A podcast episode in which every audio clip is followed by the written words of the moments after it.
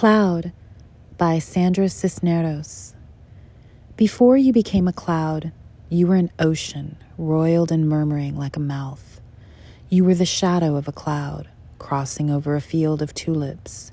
You were the tears of a man who cried into a plaid handkerchief.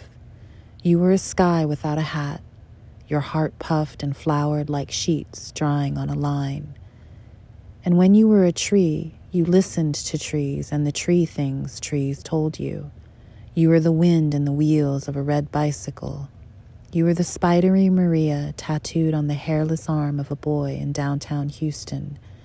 You were the rain rolling off the waxy leaves of a magnolia tree, a lock of straw colored hair wedged between the molted pages of a Victor Hugo novel, a crescent of soap, a spider the color of a fingernail, the black nets beneath the sea of olive trees, a skein of blue wool, a tea saucer wrapped in newspaper, an empty cracker tin, a bowl of blueberries and heavy cream, white wine in a green stemmed glass, and when you opened your wings to wind across the punched tin sky above a prison courtyard, those condemned to death and those condemned to life watched how smooth and sweet a white cloud glides.